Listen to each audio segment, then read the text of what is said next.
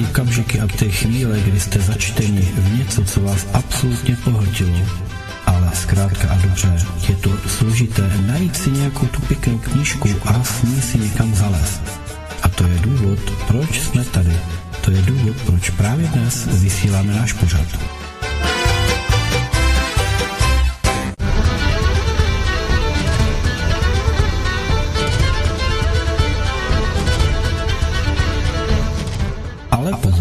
Všechno, co si dneska koupíte, je tak zvaně dobře ke čtení, nebo není to vždy úplně košer to, co se v těch knihách píše, protože i knihy jsou nástrojem manipulace a tak. Jsme se rozhodli, že budeme ty knihy číst společně s vámi a budeme je nějakým způsobem komentovat.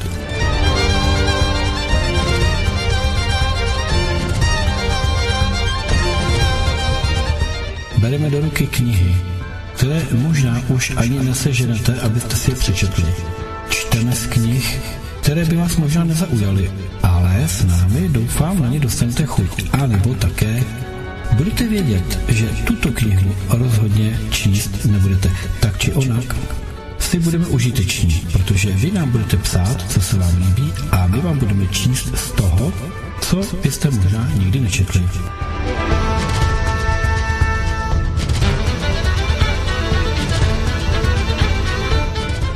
Pohodlně posaďte a naslouchejte, protože vaše chvíle s naší knihou je právě tady.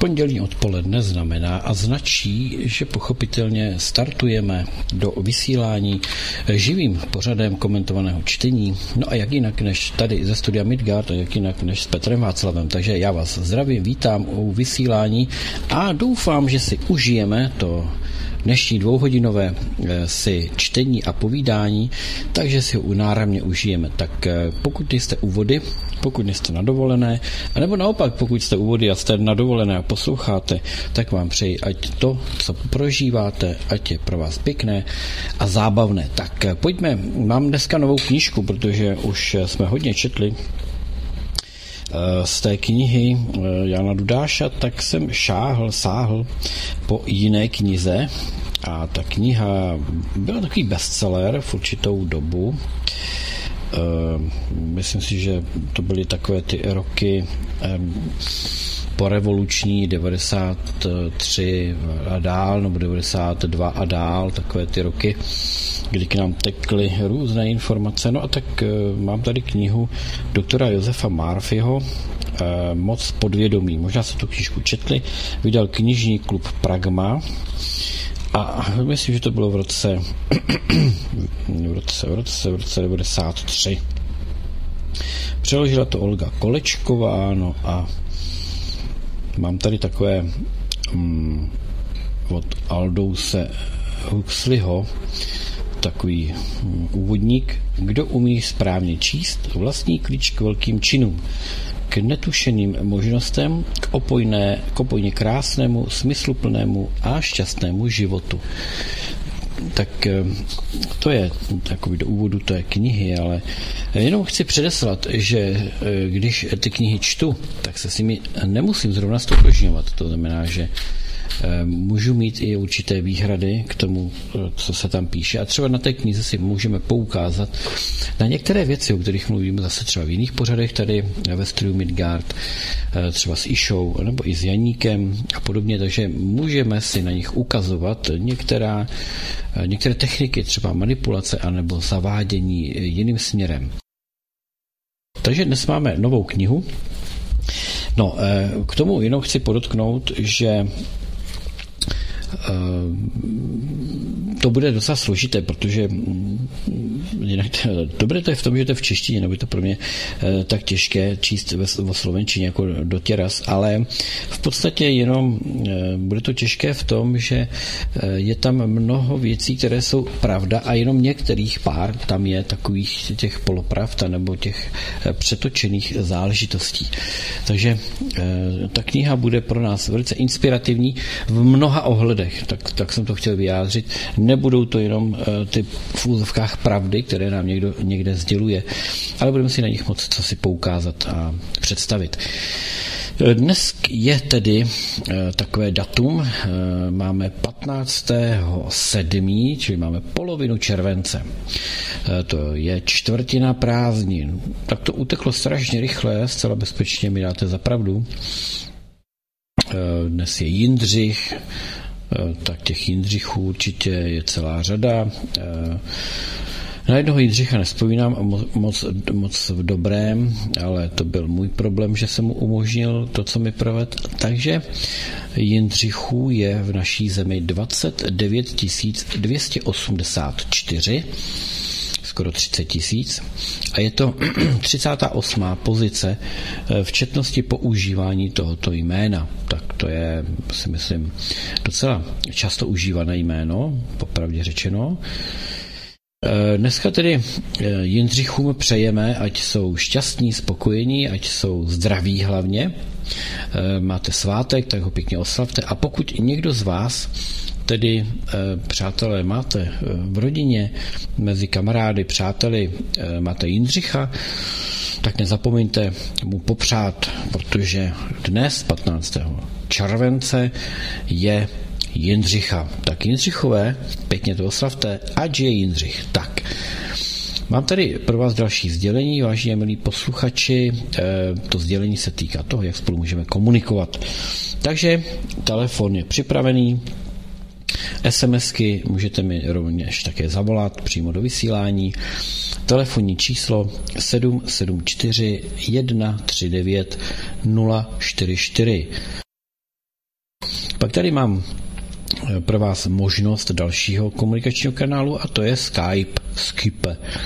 No a tady můj nick, na který se tady můžete jak si ozvat, můžete na něj komunikovat, tak ten je PetSyn2.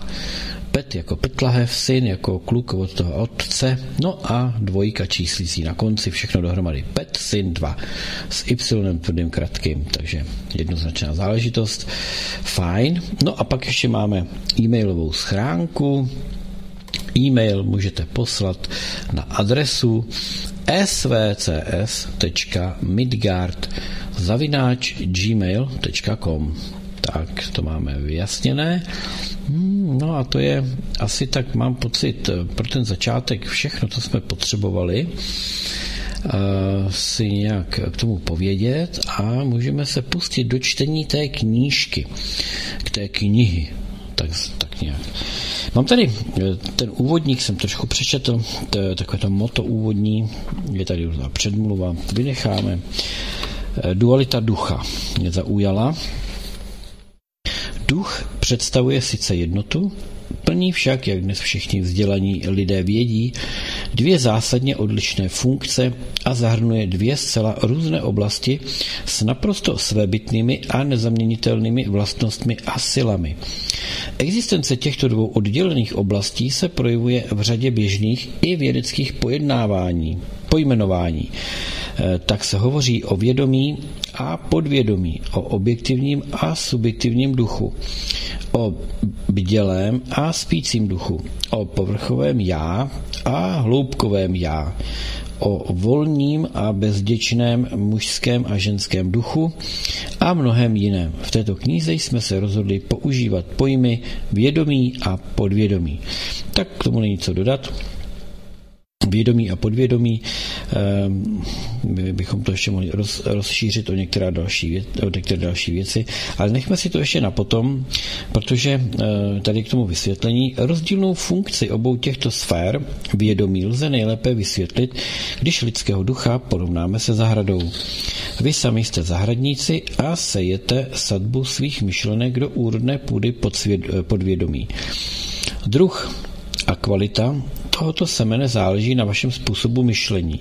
Vše, co jednou zasejete či vsadíte do svého podvědomí, totiž vyroste a dostane tvar buď ve vašem těle nebo v životě. Měli byste se tedy okamžitě začít snažit, aby vaše podvědomí dostávalo vnuknutí míru, štěstí, správného konání, dobré vůle a blaha. Promyslete si toto všechno v klidu a představte si vědomě, čili rozumově vše tak, jak by tomu již tak bylo. Tyto myšlenky nechte zároveň neustále dopadat na úrodnou půdu svého ducha, podvědomí. Dočkáte se skvělé žně.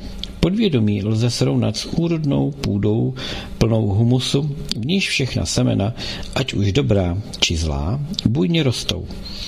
Sklidíte snad hrozny, strní nebo fíky z bodláku?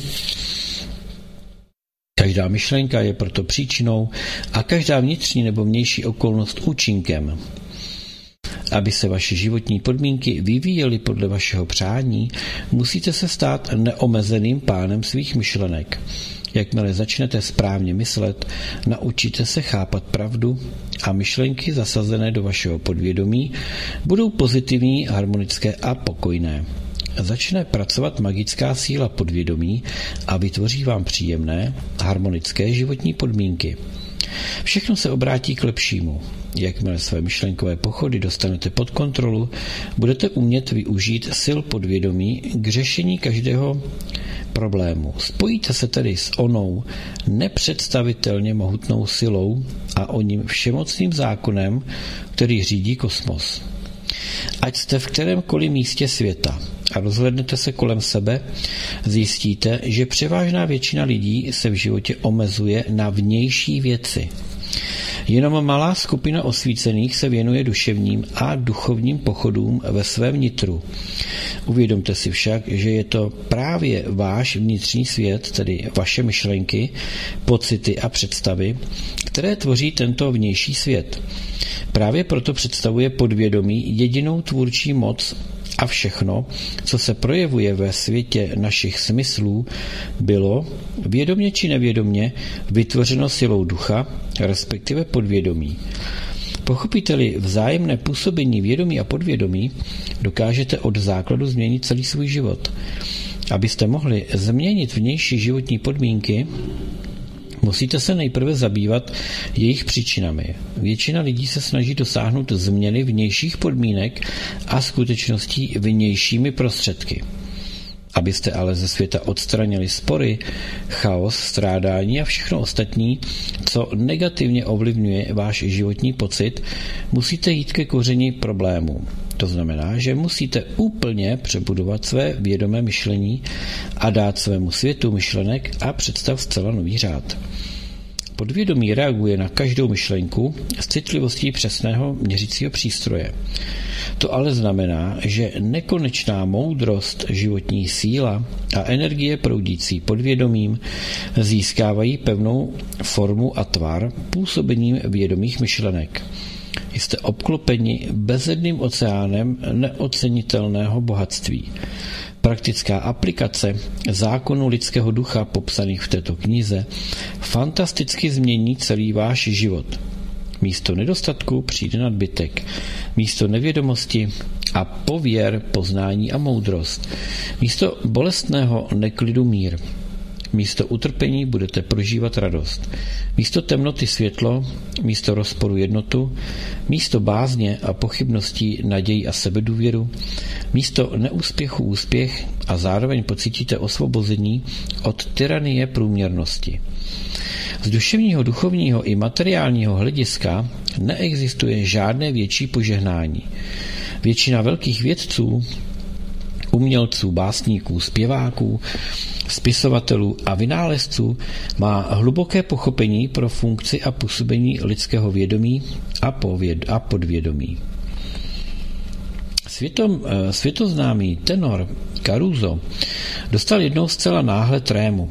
Stěžoval si, že mu strach doslova svazuje hrdlo. Po obličeji mu stékaly krupěje potu. Strašně se před, nimi, eh, před lidmi stojícími okolo styděl, ale při myšlence, že bude muset za pár minut na scénu, se doslova třásl strachem. Zesměšním se, řekl, nemohu zpívat. Najednou se ale schopil a hlasitě zvolal. Moje malé já chce ve mně udusit velké já. Na to své malé já oslovil. Jdi pryč. Velké já chce mým prostřednictvím zpívat. Velkým já mínil moc a moudrost podvědomí, přebývající v každém člověku. Velké já chce zpívat a podvědomí zareagovalo tím, že zvedlo vnitřní závory. Když přišla jeho narážka, vstoupil na scénu a zářivý lesk jeho hlasu strhl jako obvykle všechny posluchače. Tato známá anekdota ukazuje, že Caruso nepochybně věděl o existenci dvou duševních vrstev, tedy vědomé rozumové sféry a sféry podvědomí. Také vaše podvědomí reaguje na vaše myšlenky a na vaše myšlení. Je-li vědomí malé, já, naplněno strachem, úzkostí a starostí, vyvolá v podvědomí velkém já negativní citový stav, který se přenese zpět na vědomí a podobně zlých předtuch, zoufalství a paniky.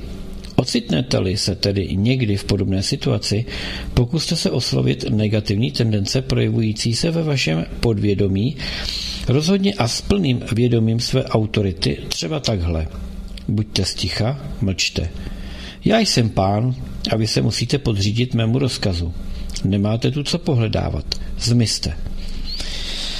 Je nesmírně zajímavé a poutavé pozorovat, jak rozhodný přesvědčivý rozhovor s podvědomím téměř okamžitě opět obnoví narušenou duševní rovnováhu. A právě proto, že je podvědomí podřízeno zákonům vědomí, je označováno jako podvědomí nebo také subjektivní vědomí. A chvíličku si otočím stráničku, to nějaké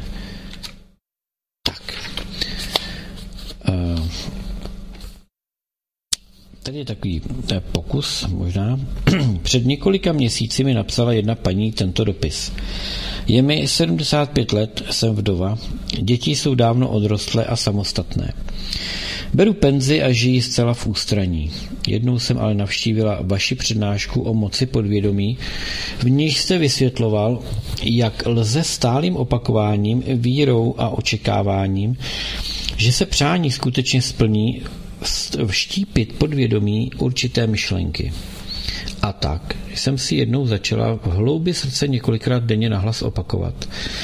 Existuje člověk, který mě potřebuje. Jsem šťastně vdaná za dobrého, laskavého a oduševnělého muže. Můj život má smysl. Dva týdny jsem si tuto větu stále znovu nahlas opakovala až jsem jednou v drogerii potkala jednoho lékárníka, který už také aktivně nepracoval. Dělal na mě dojem dobrého, chápavého a velmi zbožného člověka. Odpovídal ve všech směrech onomu muži, o kterého jsem prosila. Netrvalo to ani týden a udělal mi nabídku k sňatku. V současné době jsme na svatební cestě po Evropě. Vím, že moudrost mého podvědomí nás svedla dohromady podle božího rozhodnutí. Také tato žena objevila pokladnici ve svém nitru. V srdci věděla, že se její modlitba naplní a toto přesvědčení sdělila svému podvědomí, které jste už vy poznali jako vlastní tvůrčí médium. Jakmile podvědomí dostalo obraz jejího budoucího partnera, postaralo se o realizaci. Hluboké vrstvy podvědomí plné moudrosti a pochopení svedly oba lidi dohromady dle boží vůle. Není pochyb, protože tady máme teď takovou věc, aby jsme si to uvědomili. Konečně, bratří, přemýšlejte o všem, co je pravdivé, čestné, spravedlivé, čisté, cokoliv je hodné lásky, co má dobrou pověst, co se považuje za ctnost a co sklízí pochvalu. To je s filipínským 4.8. No, eh, já bych tady k tomu chtěl jenom podotknout, ale pozor, nic za to neslibujte. To znamená, pokud si budete představovat, vizualizovat třeba svého nového partnera, nebo svůj pracovní úspěch, nebo cokoliv, tak se vyvarujte toho, dám za to cokoliv. To je velice zrádná věta. Nenechte se nikdy unést a nenechte se nikdy poňouknout k takovému to výroku.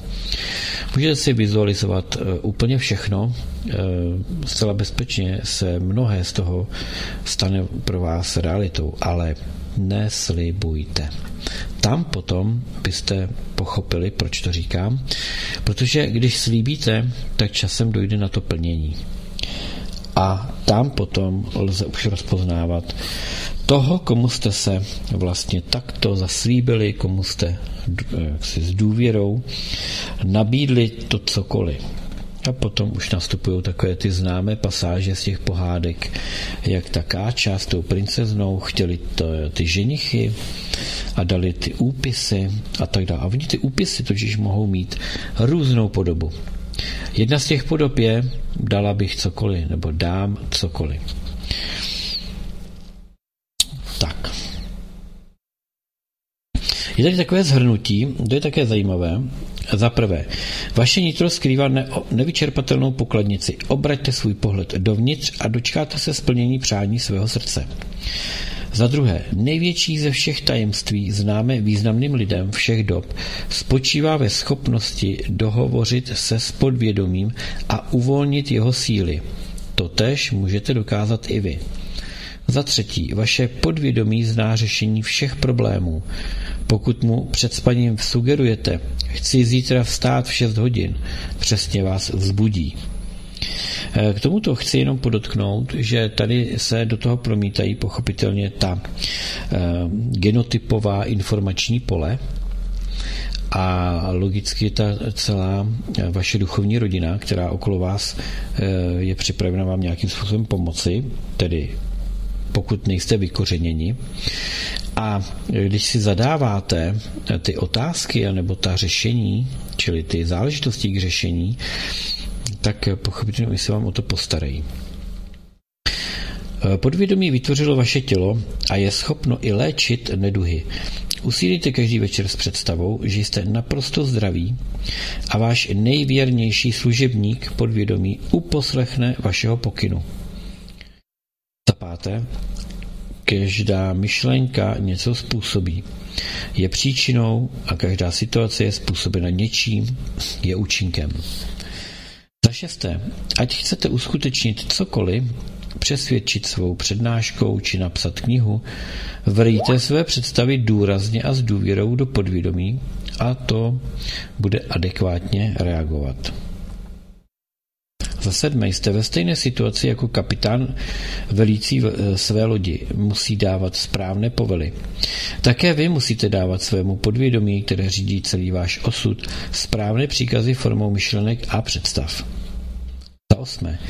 Neříkejte nikdy, to si nemohu dovolit, nebo to nemohu. Podvědomí vás vezme za slovo a postará se o to, že vám skutečně budou chybět nutné prostředky a schopnosti. Místo toho plní eh, sebedůvěry konstatujte. Moc mého podvědomí mi otevírá všechny brány. Za deváté. Zákon života a zákon víry je totež. Věřit znamená myslet, myslet v duchu. Věřte, to znamená nemyslete na nic, co by vám mohlo škodit nebo vás zranit. Věřte v moc svého podvědomí, které léčí, prozařuje, posiluje a přináší štěstí. Co si horoucně přejete, to se vám a pro vás splní. A za desáté, změňte způsob myšlení a změníte svůj osud. K tomu jenom chci podotknout, že to není až tak úplně jenom o tomto, protože ono je mnoho záležitostí, které, kterými se dá tento jakýsi přirozený proces eh, bojkotovat, sabotovat eh, nebo ho nějakým způsobem brzdit, takže ono pak někdy přichází jaksi na věc odčistit některé bloky a překážky, které vás třeba odsuzují k trvalému neúspěchu, ale to už eh, jsou záležitosti, které mm, spadají do, do kategorie jaksi léčení určitých záležitostí nebo napravování určitých záležitostí. A mm, to s tím vám je schopen někdo pomoci. Nesmírná moc sugestce. Již víte, že vědomí je jakýmsi strážcem u brány, jehož hlavní úkol spočívá v ochraně podvědomí před škodlivými věmi. Seznámili jste se tak s jedním ze základních zákonů lidského ducha a víte, že podvědomí lze ovlivnit sugestcí. Také víte, že podvědomí neporovnává, nerozlišuje a samostatně věci nepromýšlí. To vše je úkol vědomí. Podvědomí tedy prostě pouze reaguje na dojmy sdělované vědomím a jakékoliv logické závěry samo neprovádí. Klasickým příkladem nesmírné moci sugestce by mohl být třeba tento experiment. Předpokládejme, že při plavbě lodi řeknete některému již bez tak dost vystrašenému spolucestujícímu. Vy jste nepochybně nemocný, jste tak bledý. Určitě se vám udělá hned špatně. Mohu vás dovést dolů? Oslovený určitě okamžitě zbledne, protože mořská nemoc, kterou mu sugerujete, je v jeho představách zcela spojuje s vlastním strachem a neblahým tušením. Vděčně se opře o vaši paži a ve své kajutě chráněn před očima druhých dá volný průchod potížím, které jste mu namluvili. Pak tedy je, jak přišel jeden muž o ruku. Každé dva až tři roky mívám eh, v Caxton Hall v Londýně eh, cyklus přednášek pro Fórum Pravdy. Tuto organizaci jsem založil již před řadou let. Současná ředitelka, dr. Evelyn Flitová, mi vyprávěla o článku v anglických novinách zabývajícím se mocí sugestce. V tomto případě nešťastný otec sugeroval po dva roky svému podvědomí. Dal bych rád svoji pravou ruku za to, aby se moje dcera vylečila. Dcera měla těžkou artritidu, eh, mrzačící její končitiny, tedy takzvanou nevylečitelnou chorobu. Všechny snahy lékařů byly bezvýsledné a to vedlo otce k tomu, aby své nejvroucnější přání vyjádřil tak, jak jsme citovali výše. Při rodinném výletu došlo ke srážce vozu. Otec přitom přišel o paži až do výše ramen a téměř současně zmizela artritida i kožní problémy jeho dcery. Tento příklad ukazuje, jak důležité je vštěpovat podvědomí jen šťastné, prospěšné a blahodárné sugestce, tedy takové sugestce, jejíž obsahem je v každém směru obrat k lepšímu. Myslete vždy na to, že vaše podvědomí nerozumí žádným žertům a že vás vezme za slovo. To je přesně ten příklad, o kterém jsem tady před chvilkou mluvil. Nesmíte slibovat něco za něco, protože eh, bude vám to opravdu splněno. Tady z toho je trošku vidět, kam potom, nebo i kdo využívá těch slibů. Rozhodně to nejsou světelné bytosti. Tady jsou různé eh, případy lidí. Eh, ten jeden bych ale chtěl tady přečíst, jak sugestce usmrtila člověka. Uvedeme alespoň jeden příklad cizí sugestce. Jeden můj pří, eh, příbuzný vyhledal v Indii věštkyni, která mu řekla, že má nemocné srdce a při příštím novu zemře. Můj příbuzný to sdělil celé rodině, zařídil vše potřebné a napsal závěť.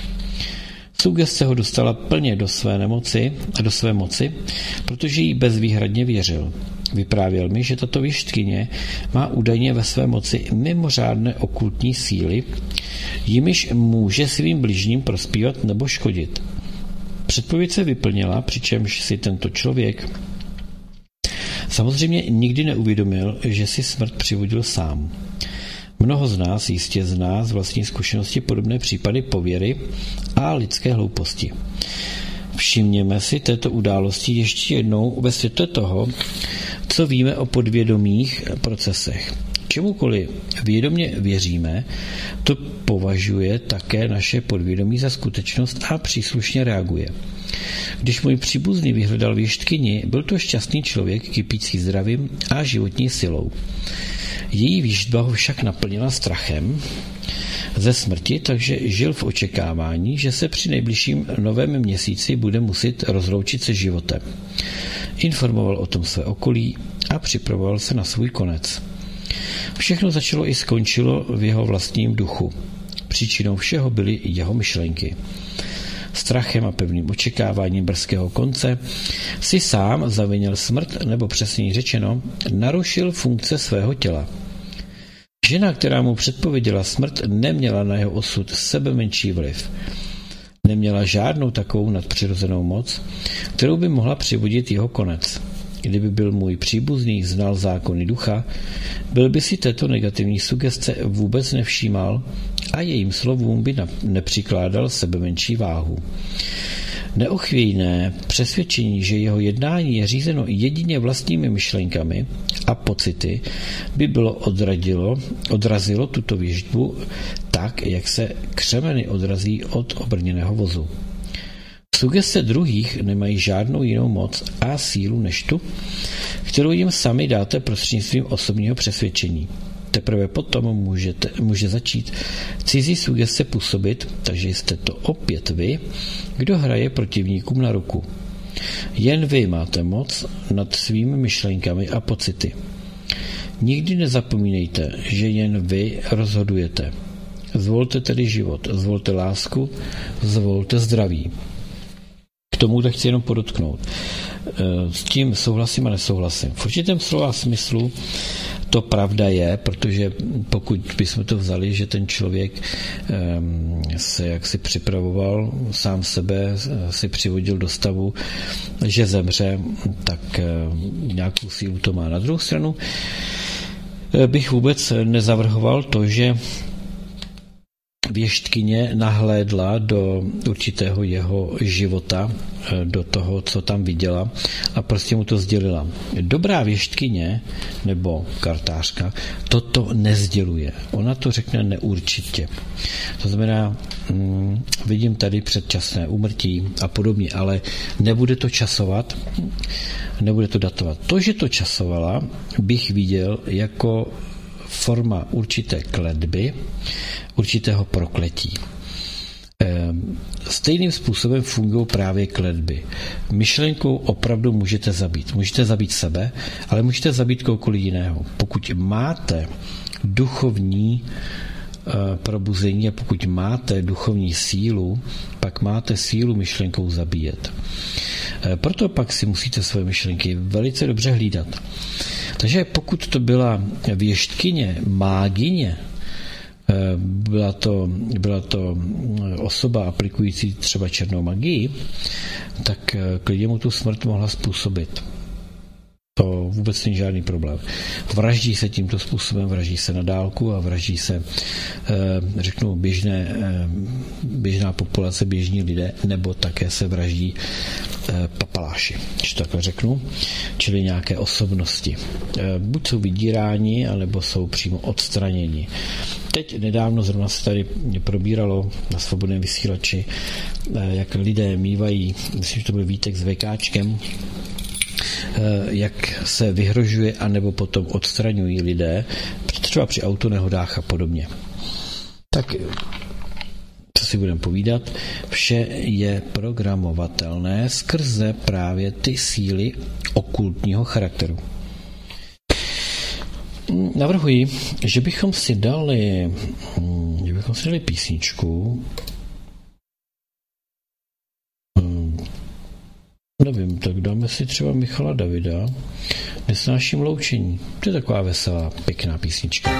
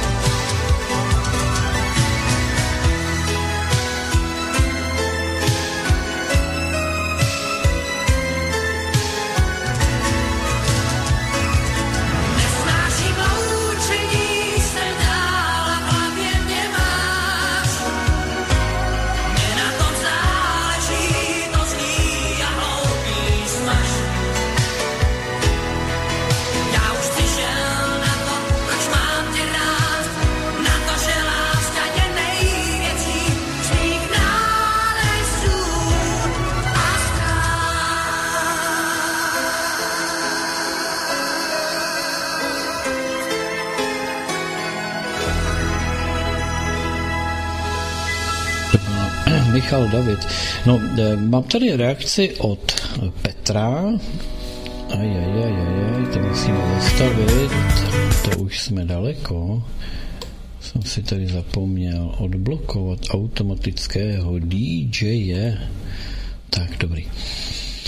A Petr mi píše takovou otázku, která je, děkuji za ní, je velice logická. Zdravím, ale jak vysvětlíte vliv okolního prostředí na vědomí a následné podvědomí?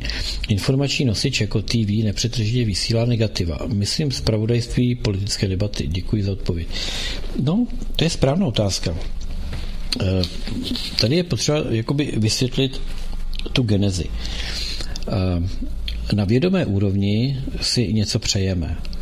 Podvědomí eh, to začne jako kdyby zařizovat. Podvědomí to začne zařizovat nej- nejprve na té nefyzické úrovni, čili tam někde to začne dohadovat s, eh, s tím projektantem toho našeho života, toho našeho, té naší reality, tak to začne dohadovat a tam potom eh, tedy, takže s někým komunikuje, takhle to řeknu, čili eh, budeme mluvit s projektantem, takhle pojmenuju, eh, s tím zprostředkovatelem, který to nechá naprogramovat a ono se nám to pak odzrcadlí a vlastně se nám to vytiskne, zamanifestuje v tom našem životě.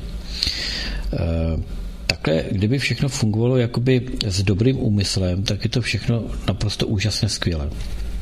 Problém ale je, že my se nalezáme de facto v nepřátelském prostředí proti lidsky zaměřeném a tak e, jsou tady dvě kategorie ještě dalších lidí. Jedni lidé jsou duchovně vyspělí a jsou schopni e, klidně vynechat to podvědomí a v- takřka na vědomé úrovni komunikovat s tím projektantem přímo, protože mají k němu v úzovkách přístup.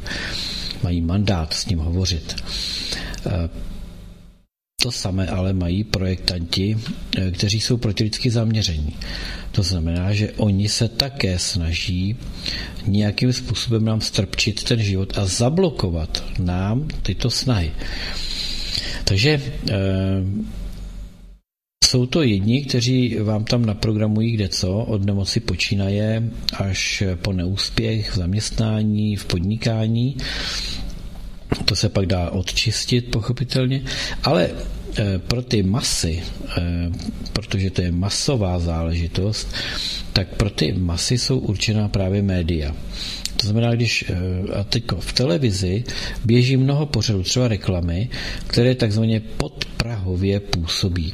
To znamená, obejdou filtr, který máte nastavený na té vědomé úrovni. Vy si nastavíte vědomně filtr, že nechcete poslouchat eh, záležitosti, které jsou negativní, vyvolávající strach, úzkost a podobně. Takže na vědomé úrovni si to nastavíte, že tyto pořady sledovat nebudete. Ale podprahové, podprahová sdělení obchází tento filtr a rovnou do podvědomí sází zadání, která potom podvědomí vyjednává eh, s tím projektantem, té, no, programátorem té reality. To znamená, že je to zásah do našich osobních, jaksi životních, bytostních záležitostí. Je to zásah cizí, námi neobjednaný, námi nechtěný, ale my ho pak odžíváme. Takže právě proto varujeme vždycky tady v pořadech před přílišným sledováním reklam, eh, násilí v televizi, eh, filmů v televizi, protože jedna věc je, co vidíte vy okem a druhá věc je, co tam je ukryto pro to vaše podvědomí, okem neviditelné, ale mozek to dekoduje a posílá to do toho podvědomí. Takže to jsou ta podprahová sdělení. E, obecně je zakázáno podprahová sdělení používat a šířit, Ovšem, e, je to šířeno všemi možnými kanály. E, Českou televizí, českým rozhlasem, pochopitelně různýma dalšíma televizema. Mm, najdete to v každé reklamě, mm, taková ta, taková ta reklama s Coca-Colou, ta, ta jde po dvou liniích, tam jsou jednak podprahovky a jednak jsou tam přímo na té úrovni fyzické, či to, co vidíte, tak jsou tam takové ty zkratky. Eh, eh, flaška s Coca-Colou rovná se krásná dívka, která vás líbá a objímá, to znamená, jste, žá, jste žádouc, žádoucí, jste žádán, jste žádaný. Máte úžasnou partnerku. A to je takové to spojování, kdy v podstatě se vytváří Eh, sugestce tohoto typu a člověk velmi, velmi těžce eh, takovýmto věcem odolává, protože to jsou takzvaná, eh, takzvané pudové záležitosti, čili pudy jsou dobře se najíst, skvěle se vyspat, vyspat se s kým. To znamená, že to rozmnožování to je další, další put. To znamená, že sex erotika. Proto je tolik věcí na toto cíleno a na tolik zaměřeno. Dokonce i velice nevinné reklamy, třeba na nějakou šťávu z ovoce, tak v nich naleznete erotické sexuální prvky, které tam vytváří ten podtext toho, že to musíte mít. Čili eh, solí to do nás eh, opravdu zleva zprava. Eh, poslouchat jenom negativní sdělení je pochopitelně, nebo může mít dva důsledky. První důsledek je, že si řeknete, že svět je prostě špatný a že toto všechno je jediné, co na světě existuje. A nebo se z toho poučíte a řeknete si, aha, takže toto ani nehodlám nějak vnímat a sdílet, protože mi to akorát eh, můj život nezlepší, akorát mě to v mém životě zatěžuje. Na druhou stranu, eh, co je asi nejhorší, sledování třeba televize při práci, třeba hlavně v domácnosti, ženy kolikrát, třeba vaří, uklízí nebo něco, něco dělají, šijou, zašívají nebo, nebo něco háčkují, pletou, nebo jenom tak se něčemu věnují a u toho mají jakoby podkres puštěnou televizi. Sice ji nesledují, ale v, i v těch zvukových záležitostech jsou právě zakotveny ty zkratky na ty naše nízké pudy a jsou tam podprahové záležitosti vsunuté Bohužel ale tím, že to máte jenom jako podkres, tak nedržíte pozornost a nehlídáte si na vědomé úrovni, co chcete a co nechcete si do toho podvědomí pustit. Takže takové to podkreslování toho pracovního dne nebo puštěné rádio při práci znamená, že nemáte koncentraci na to, odfiltrovat si to, co nechcete si připustit a vlastně si pouštíte do svých myšlenek úplně všechno. Takže v tom je ta past, v tom je ta pastička, kterou nám tam nastolili. Tak, tak jsem se to snažil trošku vysvětlit. A mám tady, mám tady tady další Podvědomí je knihou vašeho života. Jakoukoliv myšlenku, přesvědčení, mínění, teorii či dogma odevzdáte natrvalo do hlouby svého podvědomí, uskutečení se ve formě určité okolnosti, stavu či události ve vašem životě. Každý duševní věm dostane dříve či později reálnou podobu. Váš život má dvě stránky, vědomou a podvědomou, viditelnou a neviditelnou. Svět myšlenek a svět jejich materiálního vyjádření, čili manifestace. Váš mozek jako orgán vědomě myslícího ducha přijme každou myšlenku. Jakmile ji akceptuje e, váš objektivní, respektive vědomý duch, vede ji dál k solar plexu, který bývá nazýván také mozkem podvědomí. Tam začnou myšlenky a představy reálně působit a projeví se ve vašich zážitcích. Jak jsme již podrobně vysvětlili, podvědomí není schopno žádných logických námitek. Bez váhání provede všechno, co mu přikážete a přijme, bez jakéhokoliv omezení všechny soudy a závěry vašeho vědomí jako jistou skutečnost. Tak každá myšlenka představuje zcela konkrétní zápis do knihy vašeho života. Slavný americký spisovatel a filozof Ralph Waldo Emerson jednou řekl, člověk je takový, jak po celý den myslí. Tak tady bych to asi podepsal. No, zase ale musíme říct, že tam jsou některé vnější vlivy, eh, které se podepisují na nás. To znamená, že eh, pokud je akceptujeme, no tak akceptujeme to, co nám sdělují a přijímáme to za své. Proto média jsou tak, um, řeknu, jakoby v tomto ohledu výrazná, anebo eh, média jsou tak mocná, protože jsou schopná programovat masy. Programovat masy lidí. A to je eh, dobré vědět a podle toho se také nějakým způsobem zařídit. Tak, eh, mám tady takovou zatrženou věc.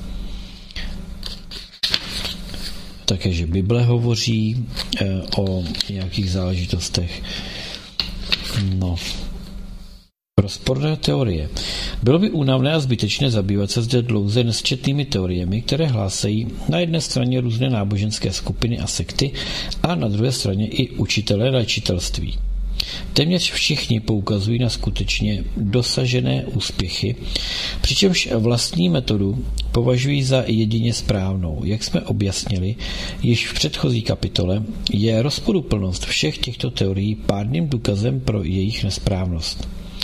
Jak sami víte, existuje nekonečné množství léčebných metod.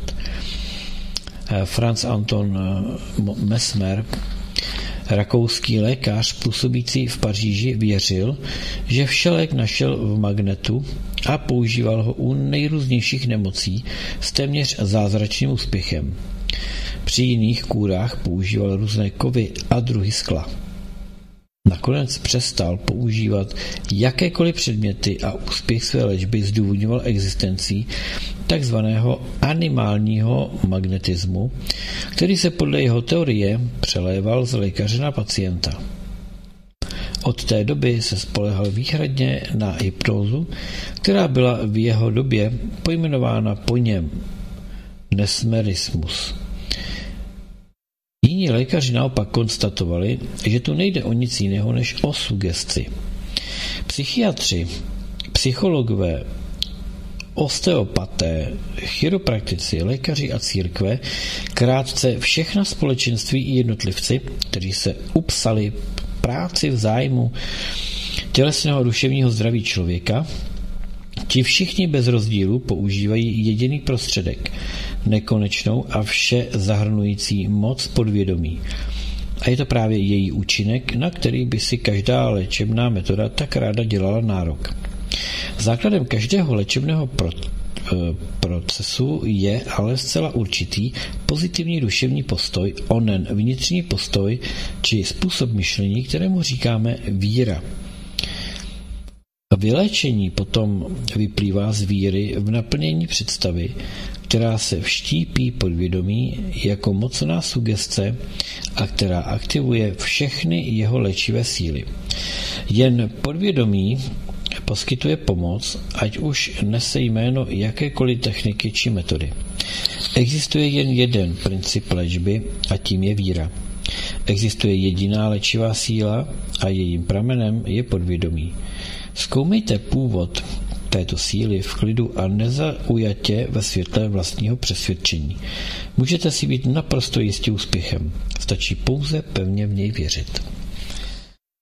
E, tak. Máme tady další kapitolku, kterou jsem si pro vás připravil. Význam subjektivní víry.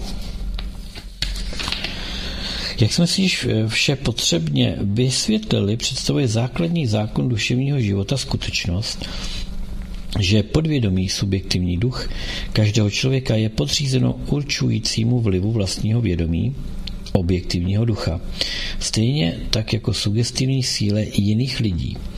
Když aktivně nebo pasivně v těchto v něco určitého věříte, řídí se podvědomí zcela nezávisle na vašem objektivním postoji, jen a jen danou sugestí a vaše přání se splní.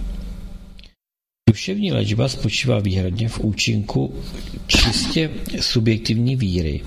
Ta se uskuteční tehdy, když vědomý objektivní duch potlačí všechny rozumové námitky. Přirozeně, že v zájmu fyzického vyléčení je, aby objektivní i subjektivní přesvědčení byly totožné. Jestliže se však duševně i tělesně úplně uvolníte, a podvědomí se ve stavu podobném eh, dřímotě stane velmi vnímavé, pro subjektivní dojmy nemusí být taková bezvýhradná víra bezpodmínečným předpokladem. Nedávno se mě zeptal jeden pán, jak to, že mě mohl vylečit duchovní? Nevěřil jsem mu přeci ani slovo, když mi říkal, že neexistuje ani nemoc, ani materiální svět. Dotyčnému připadalo toto tvrzení naprosto absurdní a považoval je nejprve za urážku své inteligence. Přesto si lze jeho uzdravení snadno vysvětlit. Byl vyzván, aby se chvilku choval zcela eh, pasivně, aby nemluvil a ani na nic nemyslel.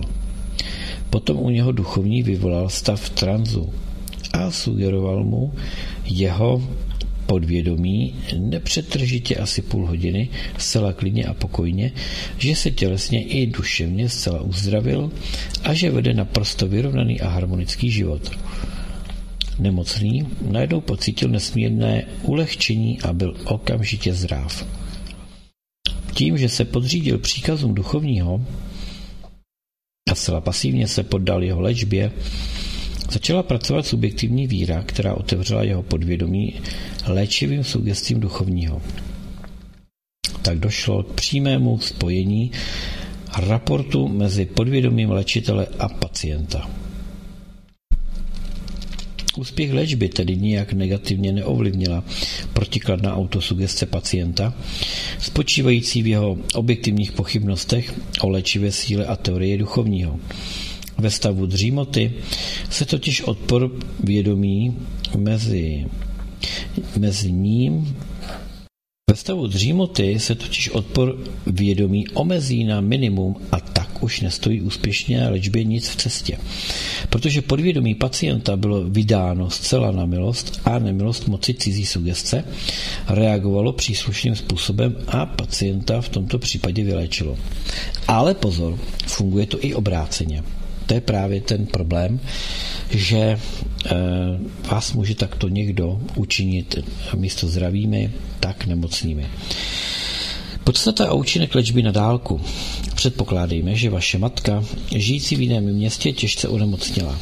V takovém případě by byla okamžitá fyzická pomoc vyloučená, přesto byste ale mohli pomoci silou modlitby. Neboť Otec, který ve vás přebývá, přinese radu a pomoc. Tvůrčí zákon ducha působí vždy a stále ve váš prospěch. Protože podvědomí reaguje zcela automaticky, spočívá léčba na dálku prostě v tom, že zaměříte myšlenky i pocity na představu zdraví a harmonie, protože existuje jen jedno všem společné tvůrčí podvědomí, bude představa sdělená vašemu podvědomí působit i na podvědomí matky. Vaše myšlenky zdraví, vitality a dokonalosti se přenesou univerzálním podvědomím k jejímu podvědomí a tak vyvolají zákonitý duševní proces, který přinese uzdravení. Tento duševní proces není nijak časově ani prostorově omezen a proto také nehraje žádnou roli, kde matka právě žije. Na základě všudy přítomnosti univerzálního ducha bychom zde tedy vlastně neměli hovořit o léčení na dálku, které by snad mohlo být chápáno jako protiklad k terapii prováděné osobně na místě. Nemusíte být přitom myšlenkami stále daleko u své matky. Léčba spočívá spíše v dynamické síle živých představ zdraví, blaha a uvolnění, které se přenesou do matčina podvědomí a tam začnou žádoucím způsobem působit. Další případ je typickým příkladem tzv. léčby na dálku. Jedna posluchačka mé rozhlasové relace žijící v Los Angeles měla v New Yorku matku, která trpěla těžkou trombozou. Modlila se za ní těmito slovy. Duševní síla je všudy přítomná a obklopuje v dálce také moji matku. Její fyzické utrpení je věrným obrazem jejich obvyklých představ a myšlenek. Duch promítá tyto obrazy na tělo, jako by to bylo filmové plátno. Abych změnila ehm, průběh věcí, musím tedy založit nový film. Můj duch přejímá úlohu projektoru a já nyní vysílám představy, jimiž se matka opět zcela vyléčí. Tatáž nekonečná síla, která stvořila tělo mé matky se všemi jeho orgány, teď prostoupí a vylečí každý atom její bytosti. Mír a harmonie zvládne v každé buňce jejího těla. Božské vnuknutí osvítí ošetřující lékaře a každá ruka, která se dotkne těla mé matky, přinese požehnání a uzdravení. Vím, že ve skutečnosti neexistuje žádná nemoc, neboť jinak by se nemohlo nikdy léčit. Nikdo vyléčit. Takže neboť jinak by se nemohl nikdo vyléčit. Spojuji se s nekonečným principem lásky a života a vím, že tyto myšlenky přinesou mé matce harmonii, zdraví a pokoj. Opakovala tuto modlitbu několikrát denně a za několik dní se matčin stav obrovskému překvapení ošetřujícího lékaře neuvěřitelně zlepšil. Vyjádřil jí svůj obdiv, že dokáže tak pevně věřit v boží všemohoucnost. Přesvědčení a představy její dcery uvedl, uvedly do pohybu zákonitý tvůrčí duševní proces, který v těle obnovil zdraví a harmonii. Uzdravení, které docela v duchu považovala za již existující skutečnost, na sebe nenechalo dlouho čekat. Tak eh, mohli byste si dát teď písničku, hm, nějakou tady pěknou připravím, abychom si odpočinuli a potom si tedy, co si dáme? No, toto.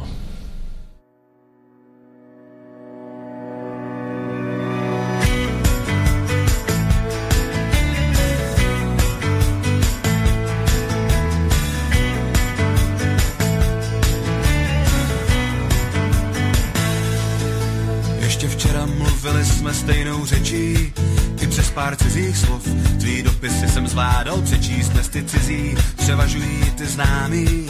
Co je to s námi, sakra? Co je to s námi? Ešte včera vraveli sme na rovnako, až na malé odchýlky. Dnes pripadám si ako pako, keďže všetky slová cudzie zdajú sami. Čo je to s nami, sakra?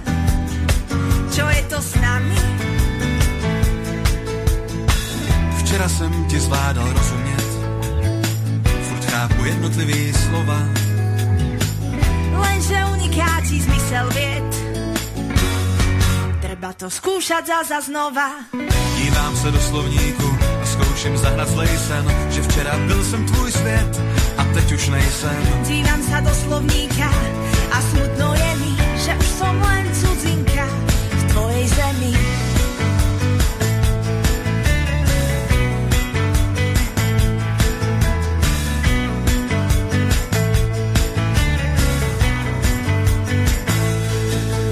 Ještě včera mluvili jsme stejnou řečí, ale společná. Slovní zásoba se tenčí, můj ostrov tím ztrácí břit a už jen řeže a nezvratně trhá a trhá a trhá hovoru nit. Ešte včera vraveli sme na rovnako, no slova menia významy a každá loď sa stane vrakom zo známy sú neznámi a čo je hlavné, pletieme si hlavne a to hlavne s hlavami. Včera říkala jsme bonmoty, dnes se učíš abecedu. A ja čakám, čo zas vypotíš. Pri mne buď, no viac ma nebuď. Dívám se do slovníku a zkouším zahrát zlej sen, že včera byl jsem tvůj svět a teď už nejsem. Dívam sa do slovníka a smutno je mi, že už som len cudzinka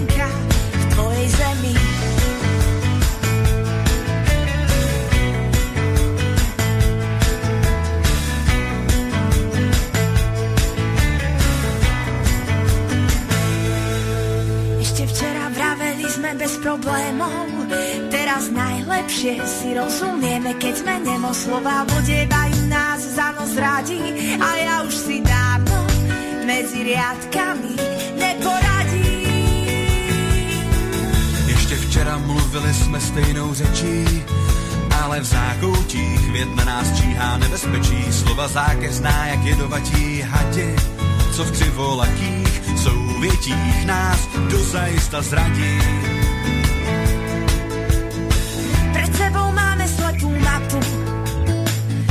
Možno, že nám chýba snaha. Vždyť tvou řeč těla stále chápu, Hoci iba keď som nahá, dívám se do slovníku a zkouším zahrát zlej sen, že včera byl jsem tvůj svět a teď už nejsem. dívam sa do slovníka a smutno je mi, že už som len cudzinka v tvojej zemi.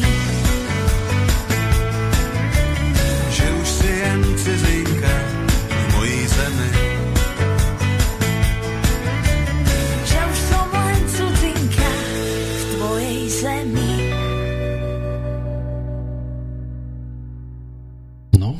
jsme si zahrali další písničku a pojďme tedy.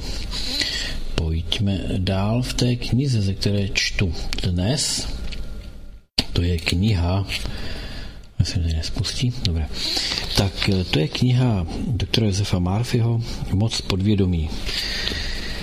Eh, Čtu vám tady některé pasáže, eh, trošku se je snažím komentovat. Tak pojďme na další. Technika pozitivního tvrzení. Tato technika vyplývá ze smyslu slov, ať modlitba není nějakým nesmyslným koktáním. Vlastní moc pozitivního tvrzení spočívá v rozvážném konstatování objektivních pravd. 3 a 3 je 6 a ne 7. Jak snad může nějaký hoch špatně spočítat eh, a pod vedením učitele pak uznává svůj omyl. Skutečnost, že 3 a 3 je 6, před, nepředstavuje snad nějaké učitelovo tvrzení, ale matematický zákon. Chlapec tedy přiznává objektivní matematickou pravdu a ne jakési subjektivní přesvědčení učitele tak je zdraví v lidském životě normálním stavem, zatímco nemoc je abnormální. Zdraví je reálný stav bytí. Jakmile tedy budete u sebe i svých bližních pevně konstatovat zdraví, harmonii a pokoj a budete mít stále před očima skutečnost, že tu jde o univerzální principy bytí, pevné přesvědčení o této pravdě skoriguje negativní formy chování vašeho podvědomí. Úspěch této al- al- afirmativní metody, kterou věřící člověk provádí opět modlitbou, Závisí na tom, zda se budete držet pouze principů života a nedáte se oklamat vnějším zdáním. Můžeme předpokládat, že existuje určitý matematický zákon, ne však zákon omylu, nebo také zákon pravdy, ne však zákon nepravdy.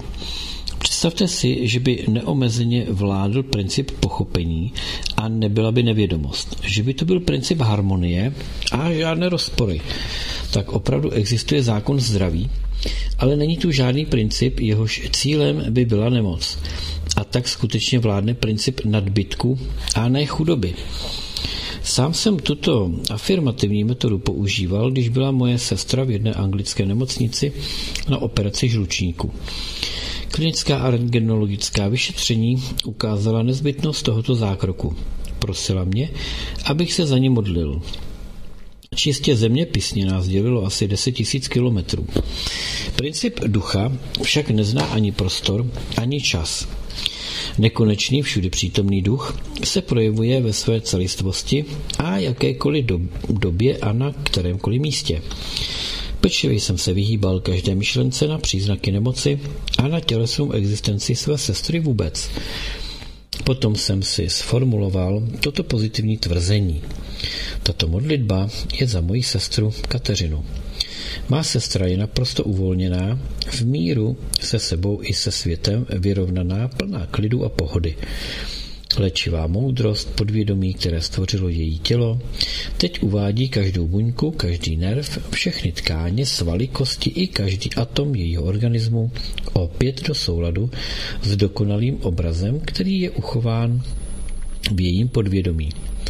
Veškerá negativní zaujatost, jejího podvědomí bude ve vší tichosti umlčena a celým sestřeným tělem začne pronikat životní princip v jeho vitalitě, celistvosti a kráse. Její bytí a bytost jsou otevřeny proudění léčivé síly, která tak může probíhat celým organismem a naplnit ji novým zdravím, harmonií a mírem. Všechny nedobré myšlenky a ošklivé představy se rozplynou v nekonečném proudu lásky a míru. Stane se tak a ne jinak. Toto své hluboké přesvědčení jsem si několikrát denně opakoval. Za dva týdny lékaři s údivem konstatovali neuvěřitelné uzdravení, které potvrzoval i rentgenový snímek. Tvrdit zde neznamená nic jiného, než konstatovat, že je něco tak a ne jinak. Pokud si pevně zachováváme tento postoj, i když snad odporuje vnějšímu zdání, bude modlitba vyslyšena. Myslící člověk konstatuje skutečnosti. Také negace je konstatování. Kdo opakuje určité tvrzení s vědomým záměrem, uvede svého ducha do stavu vědomí, když jsou všechna konstatování přijímána jako pravda. Držte se neochvějně pravd života a opakujte si je tak dlouho, dokud nepřijde odpovídající reakce podvědomí. Metoda důkazu. Název této techniky hovoří sám za sebe. Vychází z metody doktora Penase Pargursta Quimbyho. Doktor Quimby, průkopník duševní a duchovní léčby, žil a pracoval asi před stolety v Belfastu ve státě Maine. Jeho memoáry vydal roku 1921 Horatio Dresser u společnosti eh, Thomas E. Crowell Company v New Yorku. Tato kniha obsahuje mimo jiné i novinové zprávy o pozoruhodných léčitelských úspěších tohoto muže, kterému se říkalo prosebník za zdraví. Quimbymu se podařila řada podobných zázračných uzdravení, jaká popisuje Bible. Metoda důkazů spočívá podle Quimbyho v logické argumentaci, již člověk přesvědčí sám sebe nebo pacienta o tom, že jeho nemoc není ničím jiným než důsledkem nesprávné víry, bezdůvodných obav a negativních myšlenek a představ. Jen ten, komu je naprosto jasná vlastní souvislost věcí, bude umět pacienta přesvědčit, že nemoc a utrpení nejsou ničím jiným než tělesným projevem destruktivního myšlení, které vzhledem k nesprávné víře ve vnější příčiny nabývá podobu nemoci. Tomuto stavu lze však změnou myšlení rychle udělat konec. V souladu s tím Je tedy třeba nemocnému objasnit, že uzdravení může přijít tehdy, když změní svůj duševní postoj. Dále musí nemocný pochopit, že jeho tělo i všechny orgány vytvořilo podvědomí. Kdo by však mohl více vědět o svém výtvoru než tvůrce sám? Proto také podvědomí dokáže nejlépe odstranit poruchu. Léčivý účinek přichází už v okamžiku, kdy jsou tato slova vyslovována. Před soucovskou lavicí ducha se vlastně obhajuje skutečnost, že nemoc je pouze stínem chorobného světa představ. Je třeba ukout řetězec důkazů, pokud možno bez chybějících článků, prokazující existenci této vnitřní léčivé moci, která stvořila všechny orgány a proto má k dispozici dokonalý vzor každé buňky, každého nervu a tkáně. Dále je třeba učinit na kritickém soudu ducha rozhodnutí, rozsudek, k vašemu prospěchu či ku prospěchu dotyčného pacienta. Vírou a schopností duševně se do něho vcítit ho osvobodíte od jeho utrpení.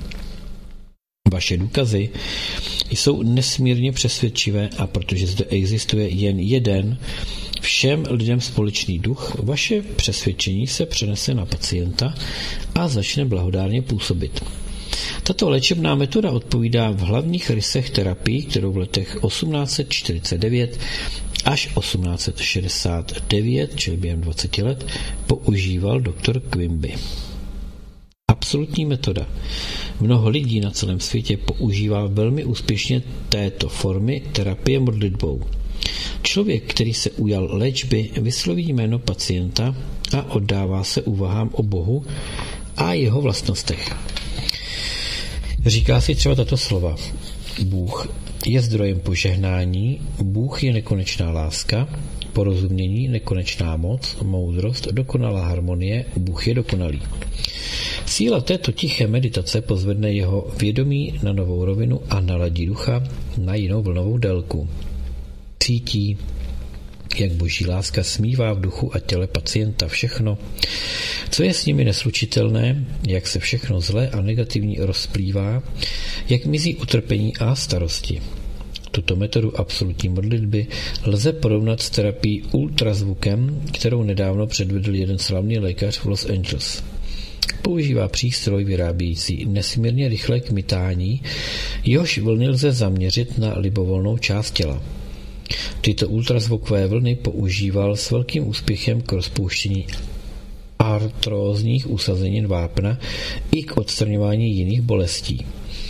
Čím vyšší je rovina vědomí, na níž nás pozvednou úvahy o Bohu, tím větší frekvenci a intenzitu mají duševní vlny, jejichž cestou vyzařujeme harmonii, zdraví a pokoj. Touto terapií modlitbou bylo pozoruhodně vylečeno mnoho nemocných. Tak eh, k tomu jedna taková malá poznámka. Ta se týká toho, že eh, věříme-li ve stvořitele, teď nemyslím toho, kterého nám představuje církev, ale toho, který stvořil vesmír, pak s tím souhlasím. Eh, mám tady další ještě takovou pasáž. Metoda rozhodnutí. Moc slova závisí na víře. Musíme si tedy pouze uvědomit, že moc hýbající světem působí v náš prospěch a dává sílu našim slovům. Tato myšlenka zvýší naši důvěru a sebejistotu. Vždyť jde jen o to spojit vlastní moc s mocí boží. Také proto není jakékoliv duševní násilí a duševní boj na místě. Jedna malá dívka použila metodu rozhodnutí v situaci, kdy jakýsi mladý muž vytrvale obtěžoval prozbami o schůzku a chodil za ní do kanceláře. Nemohla se ho za žádnou cenu zbavit, proto si jednoho dne sformulovala toto rozhodnutí.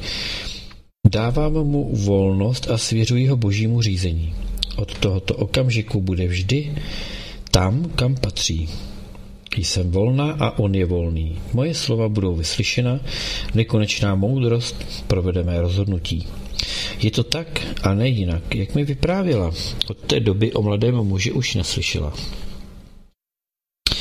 Rozhodneš-li se pro něco, stane se tak a na tvých cestách bude zářit světlo. Tak to už jsem, myslím, tady někde četl. E, tak, zhrnutí. Staňte se stavitelem svého ducha a použijte při stavbě krásnějšího a ušlechtilějšího života mnohokrát ověřené a osvědčené techniky. Vaše přání je vaší modlitbou. Představte si živě svoje přání jako uskutečněné a vaše modlitba bude vyslyšena. Přejete-li si dospět snadno k cíli, vědecké použití ducha vám jistě pomůže. Ze scén odzkoušených na jevišti svého ducha si můžete vybudovat život plný zdraví, úspěchu a štěstí.